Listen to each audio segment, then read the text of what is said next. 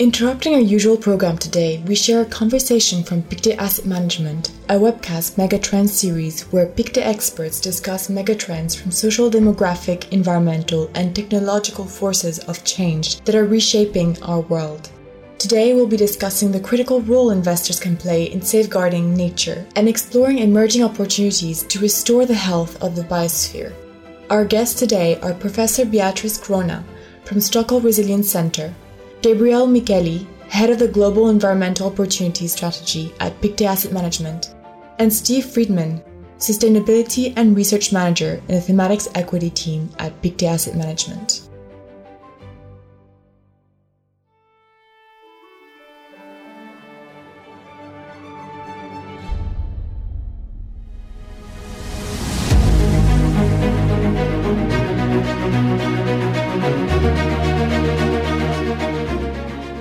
Do we cope with rising populations and the need to, to feed billions of people, more, you know, the billions of people that uh, will, you know, or the growth in population that will come over the next few years?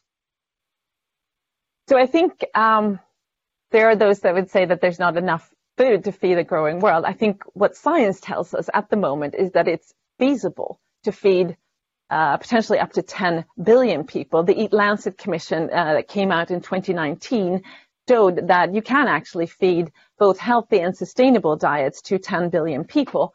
And so I think the science would say that that's not the issue. The issue is how we do it, what we grow, where, how we grow it, what kinds of practices we use, how we use technology and precision agriculture and so on, and yeah, how we use the scarce resources.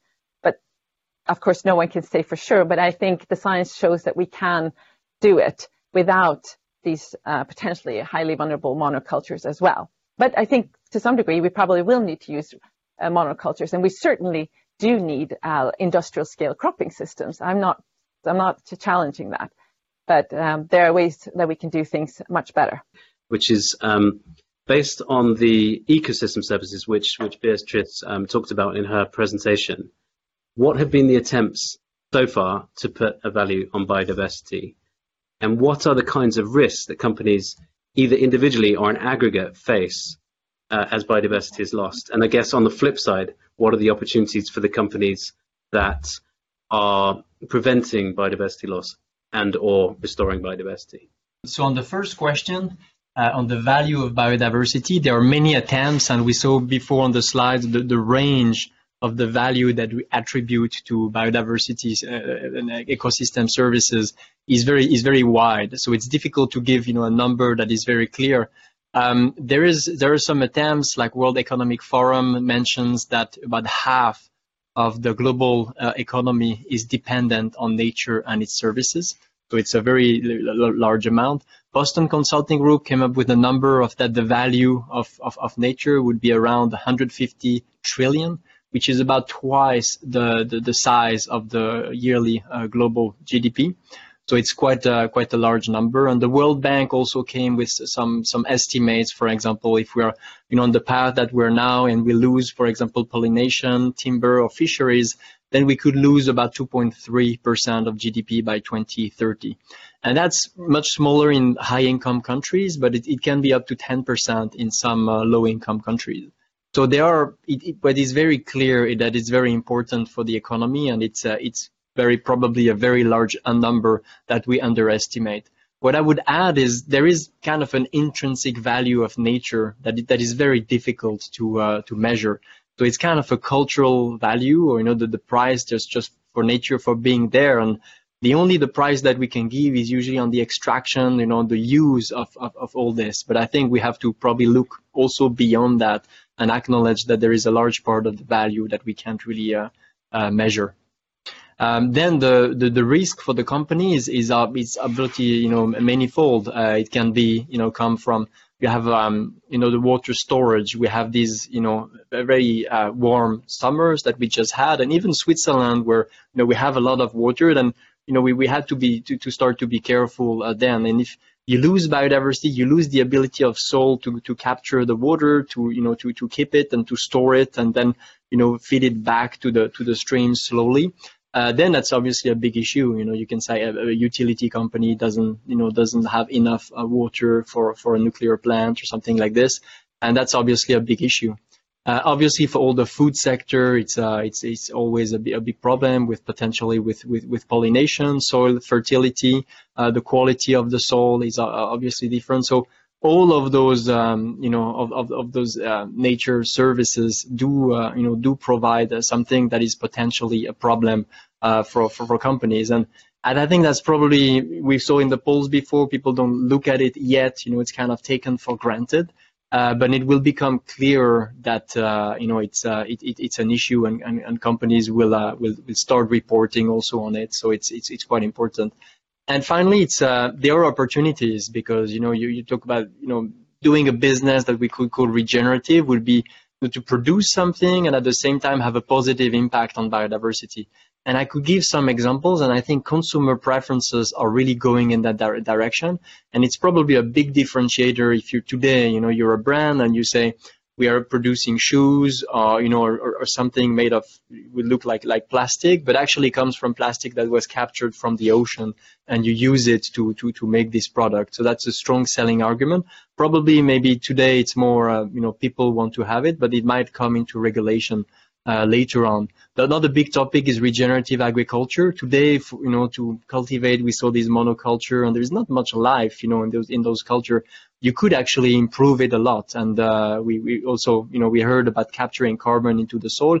You can actually produce food while capturing carbon, improving the quality of the soil and of, of the of the food. So it's good for your health, it's good for the planet, it's good for for for nature, everything, and um, there starts to be some labels like organic, regenerative that goes beyond organic, you know, and uh, you know start to take into account a, a nature positive impact. And uh, there are some some IPOs or companies talking about it, or you know, already have quite advanced business models on that. And we are really really looking forward to uh, potentially provide capitals for these companies to to grow in the future. Uh, people unfortunately take decisions and invest mainly if there is a financial return in sight.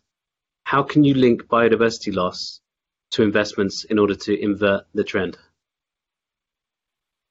I think that this is really something which uh, is going to be increasingly easy as regulatory frameworks and, and all of these uh, stakeholder expectations start prioritizing biodiversity. Yeah, that points, if uh, again taking the, the climate um, path that we've seen over the last decades as an example. Uh, companies that are mindful of their biodiversity impacts, typically negative, or possibly even uh, try to develop uh, business models that, that, are regenerative, as uh, Gabrielle was mentioning, uh, increasingly will be uh, will benefit from from better market performance. So this is something which I, I think we're starting to see now. It's maybe not the, the most potent uh, incentive at the moment, but I, I think things are, sh- are shifting quite fast. Really, just in the last three years, the, the surge in interest and, and, and conversation in investor circles among uh, companies in policymaking circles has been really quite remarkable. I think this has been gone from being just a, a topic discussed uh, in, in, academia to, to being, uh, even if not fully understood, it's, it's complicated,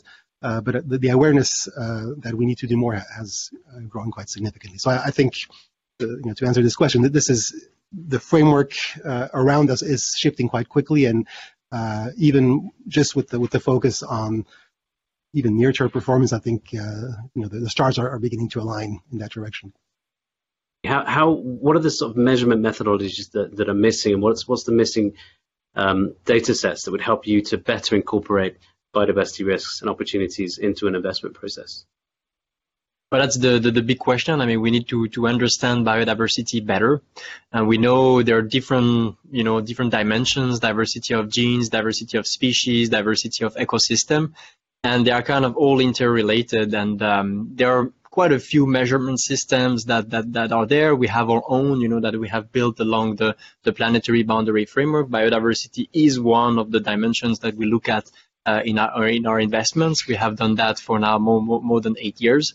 Um, and we, we look at you know the impact on the on the whole on the whole value chain. For us, it's not uh, you know just what the company is doing in its own um, operations that matters, but it's really all the product that it has used that have you know been uh, uh, sourced uh, and then transformed into something else, and then the use of the product. So we really look from cradle to grave to to try to understand it.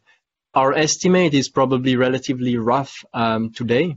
And what we'll need much more is to have, you know, some kind of geolocalization or understanding of all these companies and all these value chains where where things were actually made and how they were they, they were done.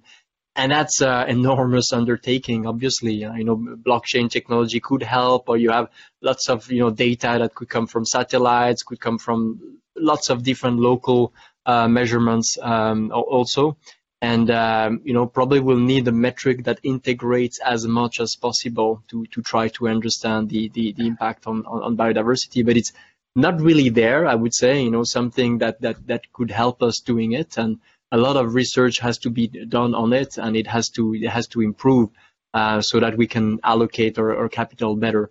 But we have a relatively good idea of which are the sectors you know where it's, where it's intensive in resources and that uh, cause damage to biodiversity and which are the ones that are not. And so far, we see that the ones that damage less biodiversity just just outperform the others. What does it mean for Pictet to be part of the FinBio uh, program as a founding partner? And what do you expect the FinBio program to deliver for you and your clients? Well, I think you know one of the, the key observations we have about with uh, the years of experience we have in uh, sustainable, uh, responsible uh, ESG type investing is that uh, this is a multidisciplinary uh, approach that is needed. We know the economics, the financial side of things, but this only works if you have a, a, very deep understanding of the environmental and social factors that you're trying to take into account. And so for us, it's clear, and this has been the approach. Uh, Gabriel talked about the, the partnerships we've had um, over the last decade. We need to be close to the, the source of generation of insights. In, in this uh, biodiversity area, I think it was alluded to, uh, which is a lot more complex than the climate debate. Climate is, is a big challenge to, to get uh, things moving, but it's actually a relatively simple uh, phenomenon to understand relative to biodiversity, which uh, has so many different um, factors bearing on it.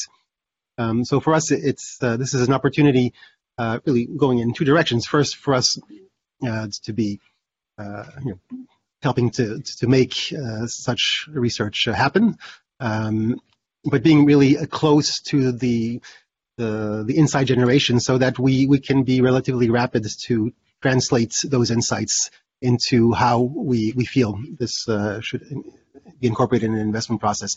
At the same time, we also think it's it's important to be able to provide feedback into the process because uh, the idea ultimately is uh, that the the research uh, should be impactful. It should it shouldn't be done in a, in a way that is disconnected with the implementation realities. Uh, it should be something that ultimately financial sector uh, can uh, use more widely than, than just uh, you know the, the, direct partners in this consortium. So we feel that that two-way communication is very valuable. It's something which uh, we see as a critical way also for us to, to learn about these topics as an organization, to almost to be force-fed this uh, this type of insight, uh, but also to contribute more in terms of the, the overall ecosystem, to use that term, financial ecosystem, to the spreading of this knowledge. How do we get more asset owners to take account of biodiversity-related impacts? we can have an impact. I mean, that's our that's our goal through through through different ways. Actually, our goal is to link, you know, the environmental impact with the financial performance, and we think the two uh, go go in, in the same direction.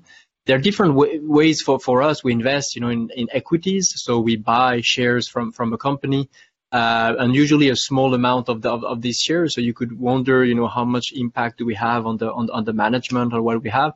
There are probably at least four impacts that we can that we can see. Uh, the first one would be that we own the, the stock, so it kind of lowers the cost of capital uh, marginally, at least uh, for the for these companies, and for for them, you know, they have a higher stock price, uh, for, for example. So others that don't have such a good uh, biodiversity footprint see that, and then they want to emulate it, and they understand that the market is going there. That's quite important. Uh, then we provide capital to companies. Uh, usually we buy stocks, you know, on the secondary markets, uh, stocks that are already there, but sometimes it's primary stock and it, that's something a company uses for their growth. So if there is, we talked about plant-based food, we participated in some some IPOs in this space where we provided the capital to com- to companies that actually will have a, a clear material impact on, on on on biodiversity. Then we engage with companies. Uh, and that's quite important. And more and more companies are asking also for advice. So we think we can really partner with them uh, first on understanding what is their biodiversity footprint, you know, and telling them they, they need to measure it on it. That's uh, um, that that is uh, very very very important. Uh, then once they understand that, they can actually change or transform their value chain to uh, value chain to to actually have less impact. Uh, and that is something that is um, that that is very important too.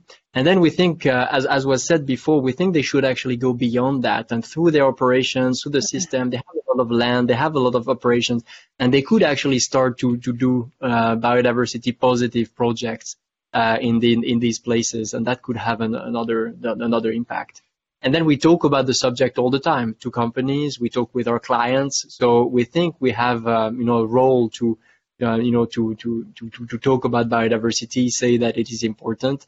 And the more people hear about it, the more they will be aware of, of, of what it is. And we do that, you know, um, how can we get other asset owners? We have, uh, you know, obviously we have our clients, we talk to them, we talk about the issues.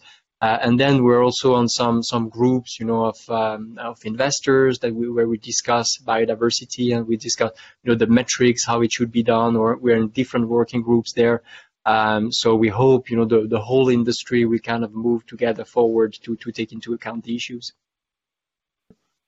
I think there's multiple shifting. Uh, I think one thing that I can say, having worked with food related issues and lots of different diverse colleagues for a number of years, is that it's going to be, it's tricky to get people to eat these things.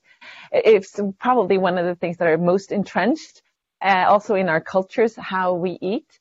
So from that point of view, it's, it's going to have to require probably a whole range of things.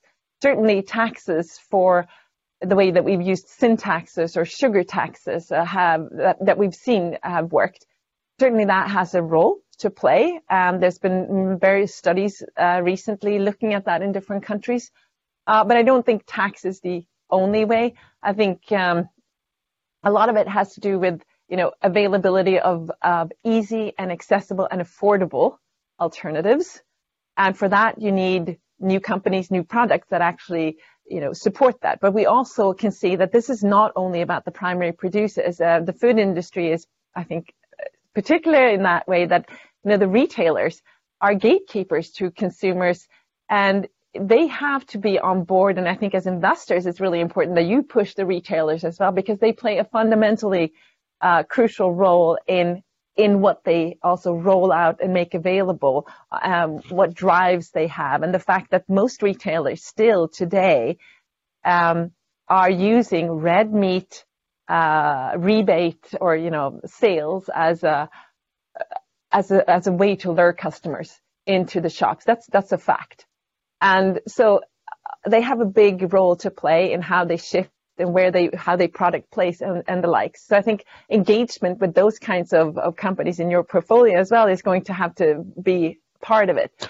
So what am I saying here? Uh, taxes, yes, a role to play. I think a lot of the uh, big retailers have a, a, massive role to play because ultimately, as consumers, we are uh, very much a captive audience and that's that's also a fact. It's just you can look at the U.S. where we have entire food deserts. You know, people are captured by what what the, what is on offer and what they can afford.